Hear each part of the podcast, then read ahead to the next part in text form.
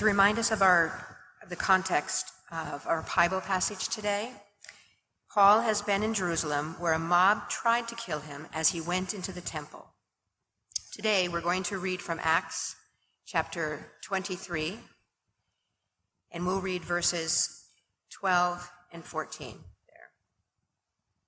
And while you're looking that up, I'll just tell you that when then we're going to go and move to verse 23 of the same chapter.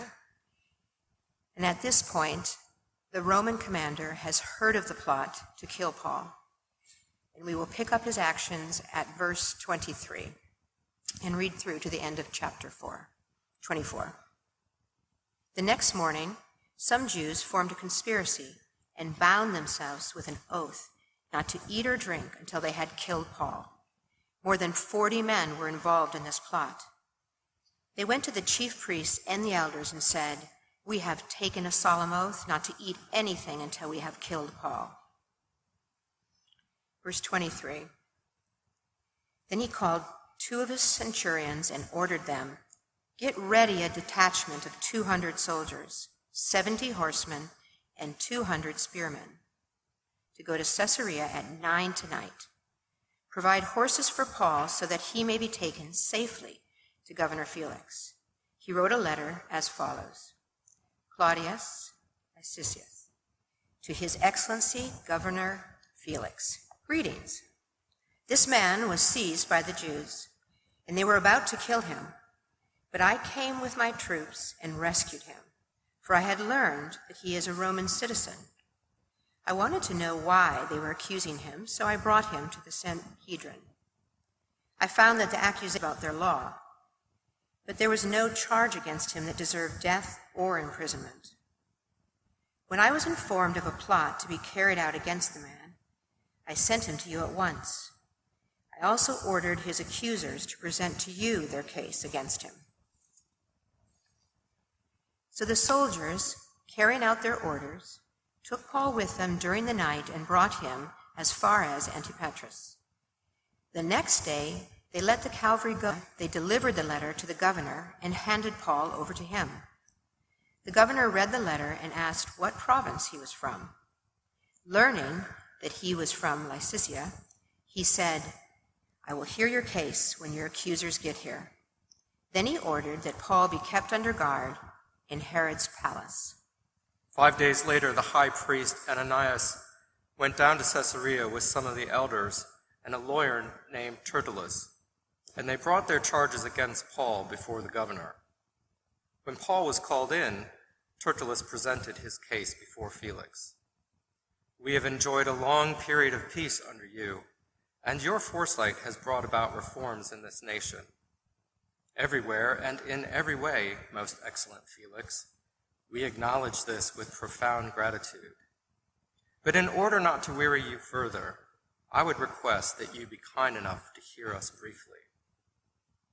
We have found this man to be a troublemaker, stirring up riots amongst the Jews and all over the world. He is a ringleader of the Nazarene sect and even tried to desecrate the temple, so we seized him. By examining him yourself, you will be able to learn the truth about all these charges we are bringing against him. The other Jews joined in the accusation, asserting that these things were true. When the governor motioned for him to speak, Paul replied, I know that for a number of years you have been a judge over this nation, so I gladly make my defense. You can easily verify that no more than 12 days ago I went up to Jerusalem to worship. My accusers did not find me arguing with anyone at the temple, or stirring up a crowd in the synagogue, or anywhere else in the city. And they cannot prove to you the charges they are now making against me. However, I admit that I worship the God of our ancestors as a follower of the way, which they call a sect. I believe everything that is in accordance with the law and that is written in the prophets, and I have the same hope in God as these men themselves have, that there will be a resurrection of both the righteous and the wicked. So I strive always to keep my conscience clear before God and man. After an absence of several years, I came to Jerusalem to bring my people gifts for the poor and present offerings. I was ceremonially, ceremonially clean when they found me in the temple courts doing this. There was no crowd with me, nor was I involved in any disturbance. But these are some Jews, but there are Jews from the province of Asia who ought to be here before you and bring charges if they have anything against me. Or these who are here should state what crime they found in me when I stood before the Sanhedrin. Unless it was this one thing, I shouted as I stood in their presence. It is concerning the resurrection of the dead that I am on trial before you today. Then Felix, who was well acquainted with the way, adjourned the proceedings. When Lysias, the commander, comes, he said, I will decide your case. He ordered the centurion to keep Paul under guard, but to give him some freedom and permit his friends to take care of his needs. Several days later, Felix came with his wife Drusilla, who was Jewish. He sent for Paul and listened to him as he spoke about faith in Christ Jesus. As Paul talked about righteousness, self control, and the judgment to come, Felix was afraid and said, That's enough for now. You may leave. When I find it convenient, I will send for you. At the same time, he was hoping that Paul would offer him a bribe, so he sent for him frequently and talked with him. When two years had passed, Felix was succeeded by Porcius Festus. But because Felix wanted to grant a favor to the Jews, he left Paul in prison. Thanks, guys. Thanks for reading. Uh, morning, everyone. Let me have my uh, welcome. So here we are in uh, Acts 24, is where we're spending our time uh, this morning. Uh, if you like your uh, courtroom dramas, uh, uh Acts 21 to 28, it's, it's your bit of the Bible because uh, we're in court five different times. Let's pray as we look at this together. great God and Father, in your wisdom, you recorded in the scriptures exactly what we need and you speak it to us today. So, Father, help us. Help us this morning. Would we understand rightly what's going on with Paul being on trial again? And what it means for us today. Teach us, Father, shape us to be your people, we ask in Jesus' name. Amen. Well, amongst other news you may have missed, uh, but for the last few months, the Scottish government, quite apart from uh, shutting the pubs, has uh, been trying to push through one piece of legislation, the Hate Crime and Public Order Bill. And uh, the logic of it is that any uh, words that have the potential to stir up hatred become criminalized. The slightly worrying element of it is that intent is irrelevant. So it doesn't matter what you intend to do in your speech. If someone perceives it as being hateful, uh, you can be criminalized for that. Uh, and so it's quite controversial, and lots of people oppose it. So the National Secular Society oppose it, the Humanist Society of Scotland oppose it, all the churches oppose it. Every stand up comedian opposes it um, because you're going to be in a bit of trouble if you're putting together Spitting Image uh, or something similar at the moment. Uh, you, you, know, I'm, I'm, intending to make people laugh. We don't care. We, we you know, you can see why it's a bit of a threat to free speech. But on it goes. One group that does apparently support it uh, is Atheist Scotland. So I was reading this week that uh, their convener, Ian Stewart said, There is great merit in this bill, quote, as it would enable the prosecution of all Scotland's religions and all their holy books for spreading hatred. Oh. He said further, we fully intend to monitor all holy books and social media accounts of various religions and report any hatred to the police for criminal investigation. Wow. Who needs the Stasi? Who needs the KGB? You've got Atheist Scotland monitoring everything. Or oh, they did one phrase anyway slightly made me smile. We fully intend to monitor all holy books, which has had slightly a picture of me just going, I'm watching you. And if you change, you know, I'm just watching you. I know you haven't changed for 2,000 years, but you just need to know. Um, but lots would say that's a terrible piece of legislation, but on it goes. Um, Is it really needed? I mean, is, is Christianity that threatening um, that it needs its Bible monitored? I mean, just read it, it's not going to change. But anyway, monitoring it. Does, does the Bible, does the biblical Christianity, does it stir up unrest, hatred? Is it a threat to public order?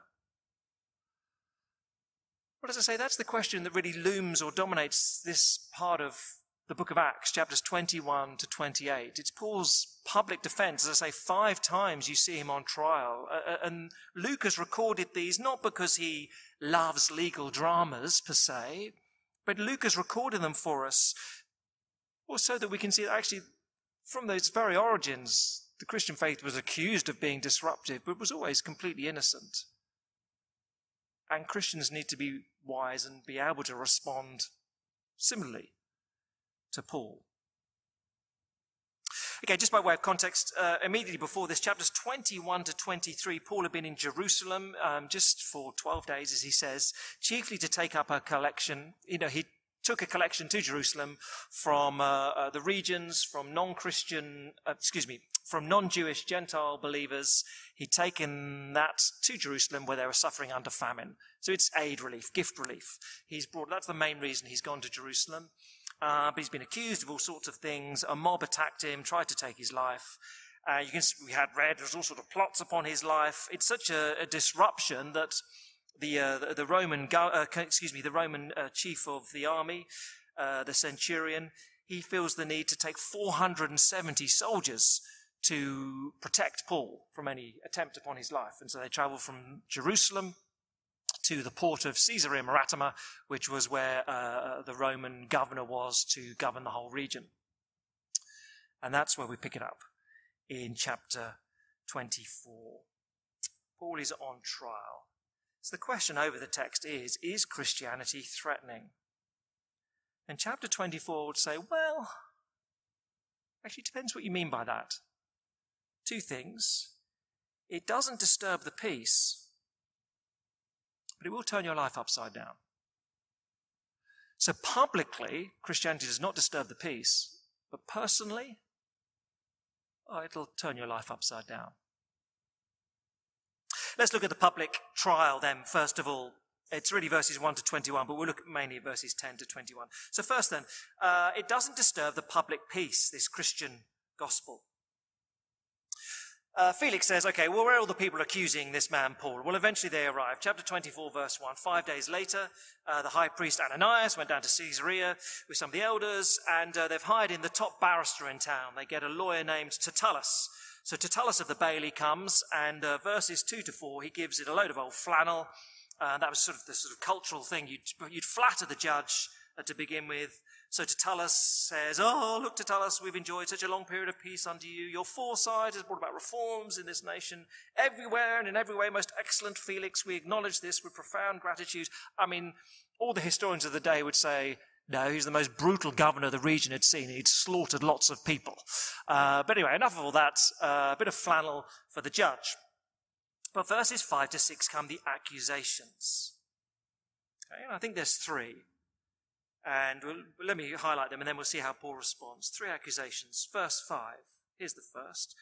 We found this man to be a troublemaker, stirring up riots among the Jews all over the world.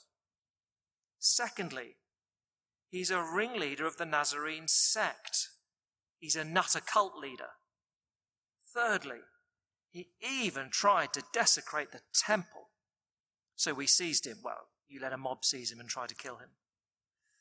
Those are the three. He's a troublemaker, he's a cult leader, and he's uh, desecrated the temple. And you can examine all these things.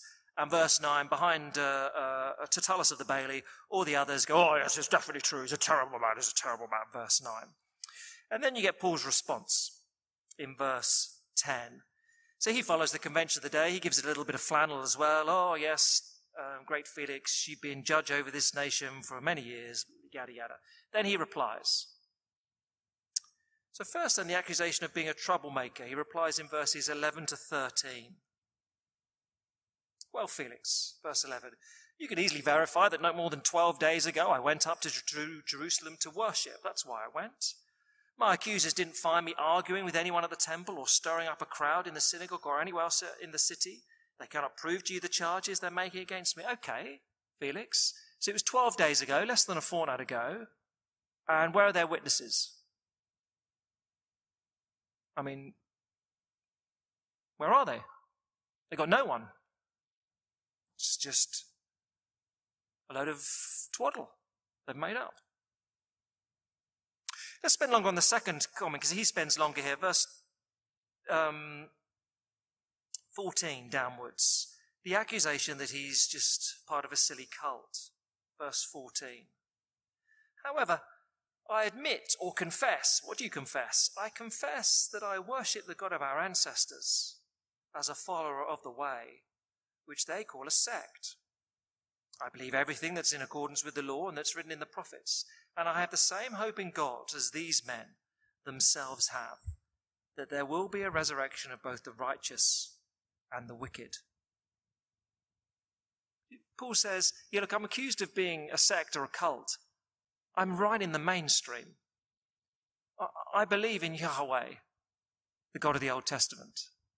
I believe everything in the law and the prophets of the Old Testament. I believe in the resurrection of the dead. I'm mainstream. In fact, I could put it in these terms. I believe the Old Testament, says Paul. I believe Isaiah 53 that the suffering servant would die for the sins of many. They don't. I believe Psalm 16 that, God's chosen one would die, but, would not see decay. He'd rise again. They don't. I believe, go on and on, on Psalm 118, uh, that God's Messiah would be rejected by the Jewish people, but then will become the cornerstone. Well, they don't. Uh, so I'm mainstream. They're the ones who've just lost track of what even the Old Testament says.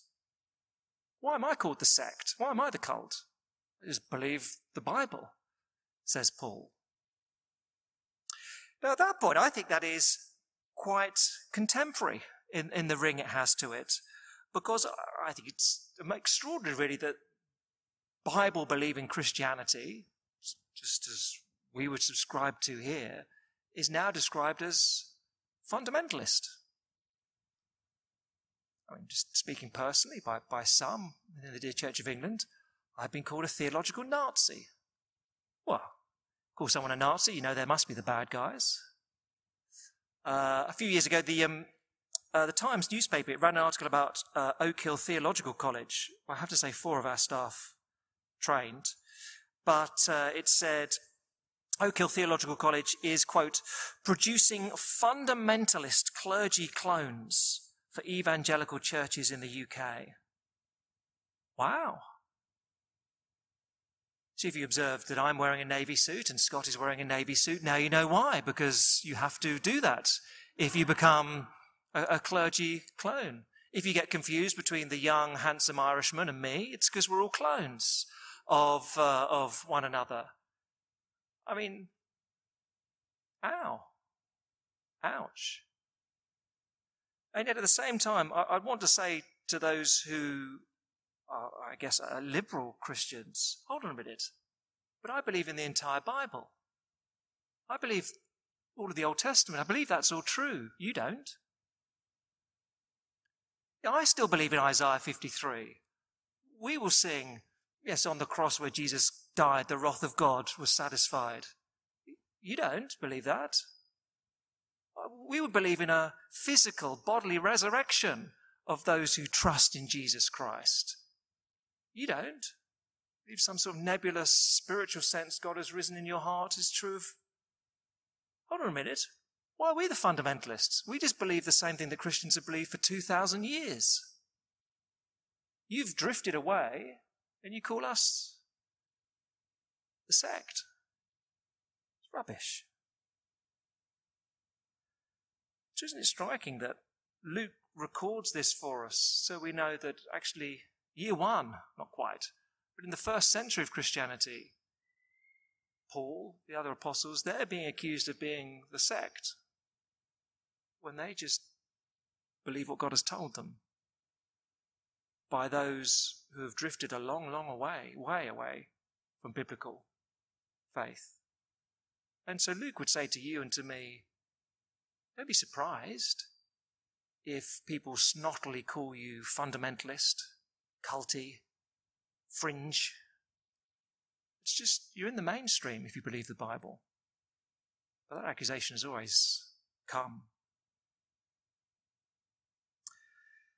So look, I'm not a troublemaker. You've got no witnesses to say I did anything. It was only two weeks ago. You can't produce a single witness. Look, I'm not a cult leader. I just believe the Bible.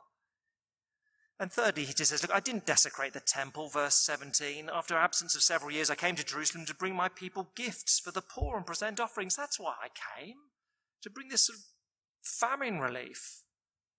And I was ceremonially clean when I went into the temple. There's no sense of desecrating it. I tell you what, uh, verse 20, those who are here should state what crime they've found in me, because I've done nothing. But look, verse 21, there is just one thing, the one thing that really gets their goat.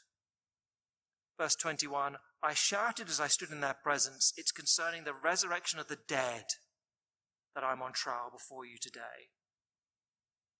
Think a bit more about this next week, but four times in this section, chapters 21 to 28, Paul says, The reason I keep being on trial is the resurrection of the dead. Because I'm saying Jesus died, he rose again, he's king over all, and he will judge this whole world, and you need to put yourself right with him. You need to bow the knee to Jesus. And they don't like it.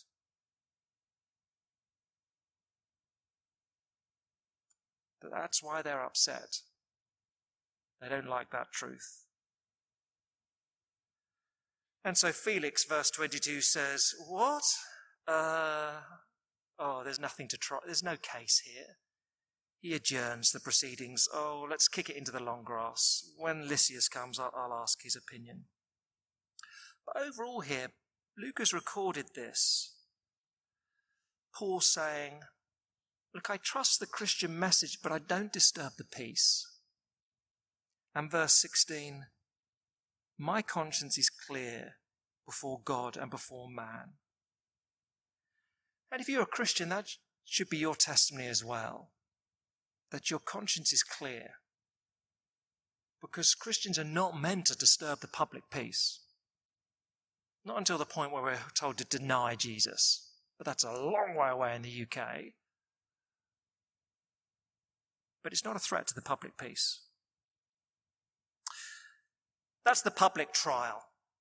But then you get this intriguing, uh, secondly, this intriguing little conversation between uh, Paul and Felix and uh, Felix's wife Drusilla, verses 24 to the end of the chapter. So the Christian faith, it doesn't disturb the public peace, but it may well turn your life upside down. So Paul is kept under guard, verse 23. Uh, Felix says, Oh, keep, keep Paul under guard, give him some freedom and permit his friends to take care of his needs. So it's a light touch jail sentence, this.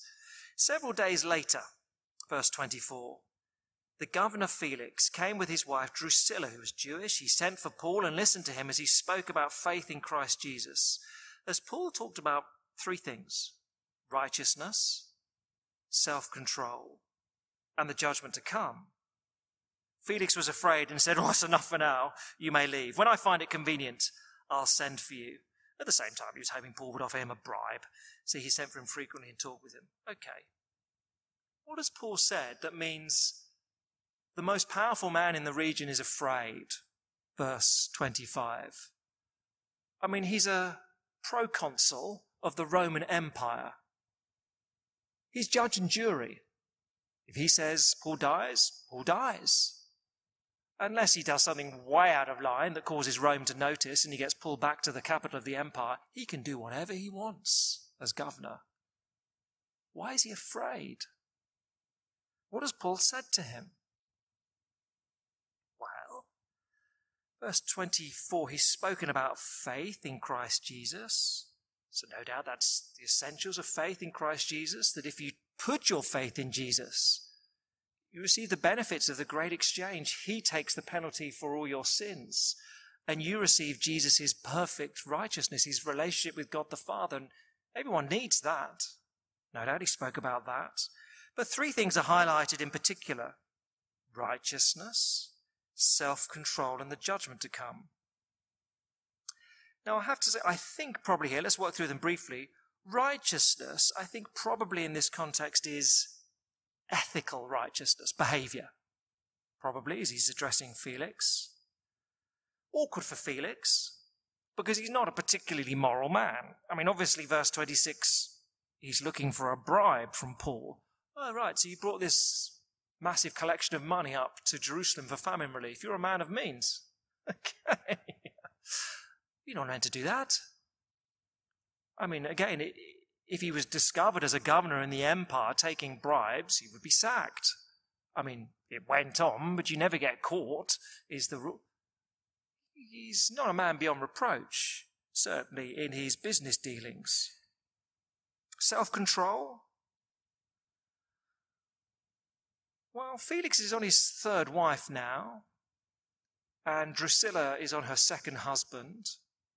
The gossip, column, the gossip, gossip, the gossip columnists of the day uh, will tell you, as in uh, the historians of the day, Josephus in particular, describes jo- um, Drusilla as one who exceeded all other women in the world in beauty. So she's a looker.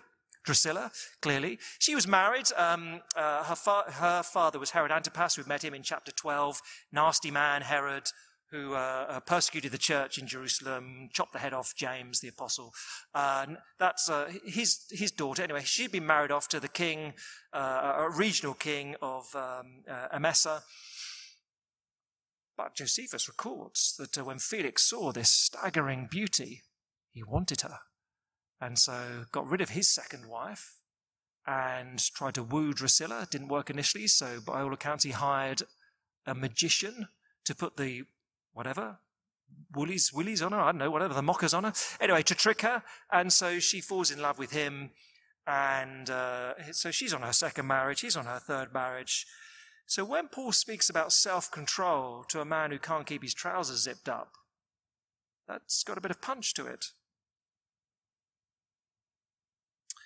And he speaks lastly of the judgment to come. Oh, Felix Drusilla, one day everyone stands before Jesus and has to give an account for their life. You'd have to say this is a pretty courageous little speech he gives in private. Here is the man who is judge and jury over Paul's life, and he says to him, You're corrupt. We know this. You don't, you don't have a moral righteousness. You lack self control, you're going to stand before Jesus as judge. And at that point, we're told, Felix says, Well, he's afraid. There's just something wiggling in his conscience, starting to burrow in. He's afraid. And says, That's enough. That's enough. I don't want to hear any more. So, Paul not lacking courage, you'd probably say. And for his speech, well, he's thrown into prison for two years. And uh, we'll pick it up two years later, next time. Wow. So, Felix, this Christian message is no threat to public order, but it will turn your life upside down because you know you're not living right. And you, there'd have to be some changes in your life. But Felix, put your faith in Jesus Christ and you no longer fear the judgment to come because he's taken it for you. When you stand before Jesus, you just have acceptance and vindication. You lack self control, but he'll change your heart so you can live differently. You're a man who lacks righteousness, but he'll give that to you. He'll work that within you. Felix, why not? What are you afraid of, Felix? Well, it appears he doesn't want his life to change. So, for you and for me, good to be honest, isn't it? If we keep the Christian faith at arm's length, why would that be? The, the accusations you hear against Christian faith, well, not a lot of truth to most of that. Is it because change will be required in your life? Well, at least be honest with that. And then finally, for most of us here who are Christians, I guess you read chapter 24 and We want to be those like Paul who can say, My conscience is clear. There is nothing I've done to disturb the peace. This Christian message is really not a threat to the UK or Scotland uh, that needs some anti free speech legislation. It really isn't a threat. But this message, it'll change your life. There is a judgment to come. And you want to put your faith in Jesus before that arrives. And it'll change your life for the good, even though you may not want it. You'll become the person you were designed to be by the Lord, even though initially you might not be confident that's what you desire. But is Christianity a threat? Not to public order. But as a Christian, your life never stays the same.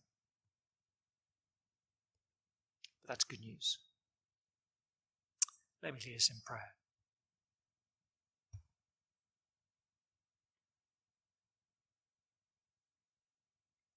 Our great God and Father, thank you that in your wisdom you've recorded these tales in the scriptures because the 21st century looks increasingly a bit like the first century as Christianity is viewed as a bad thing, as something which is a disturbance, as something which upsets. But Father, would we be, if we're Christians, be those confident that we have done nothing worthy of that accusation? We are the best of citizens, loyal to the state. And yet, would we also, like Paul, be courageous? Be willing to warn of a judgment to come, the need for faith in Jesus Christ. That actually the fact that this will transform your life, that He will transform your life, is a wonderful thing. Father, would we be those sort of Christians we pray in Jesus' name? Amen.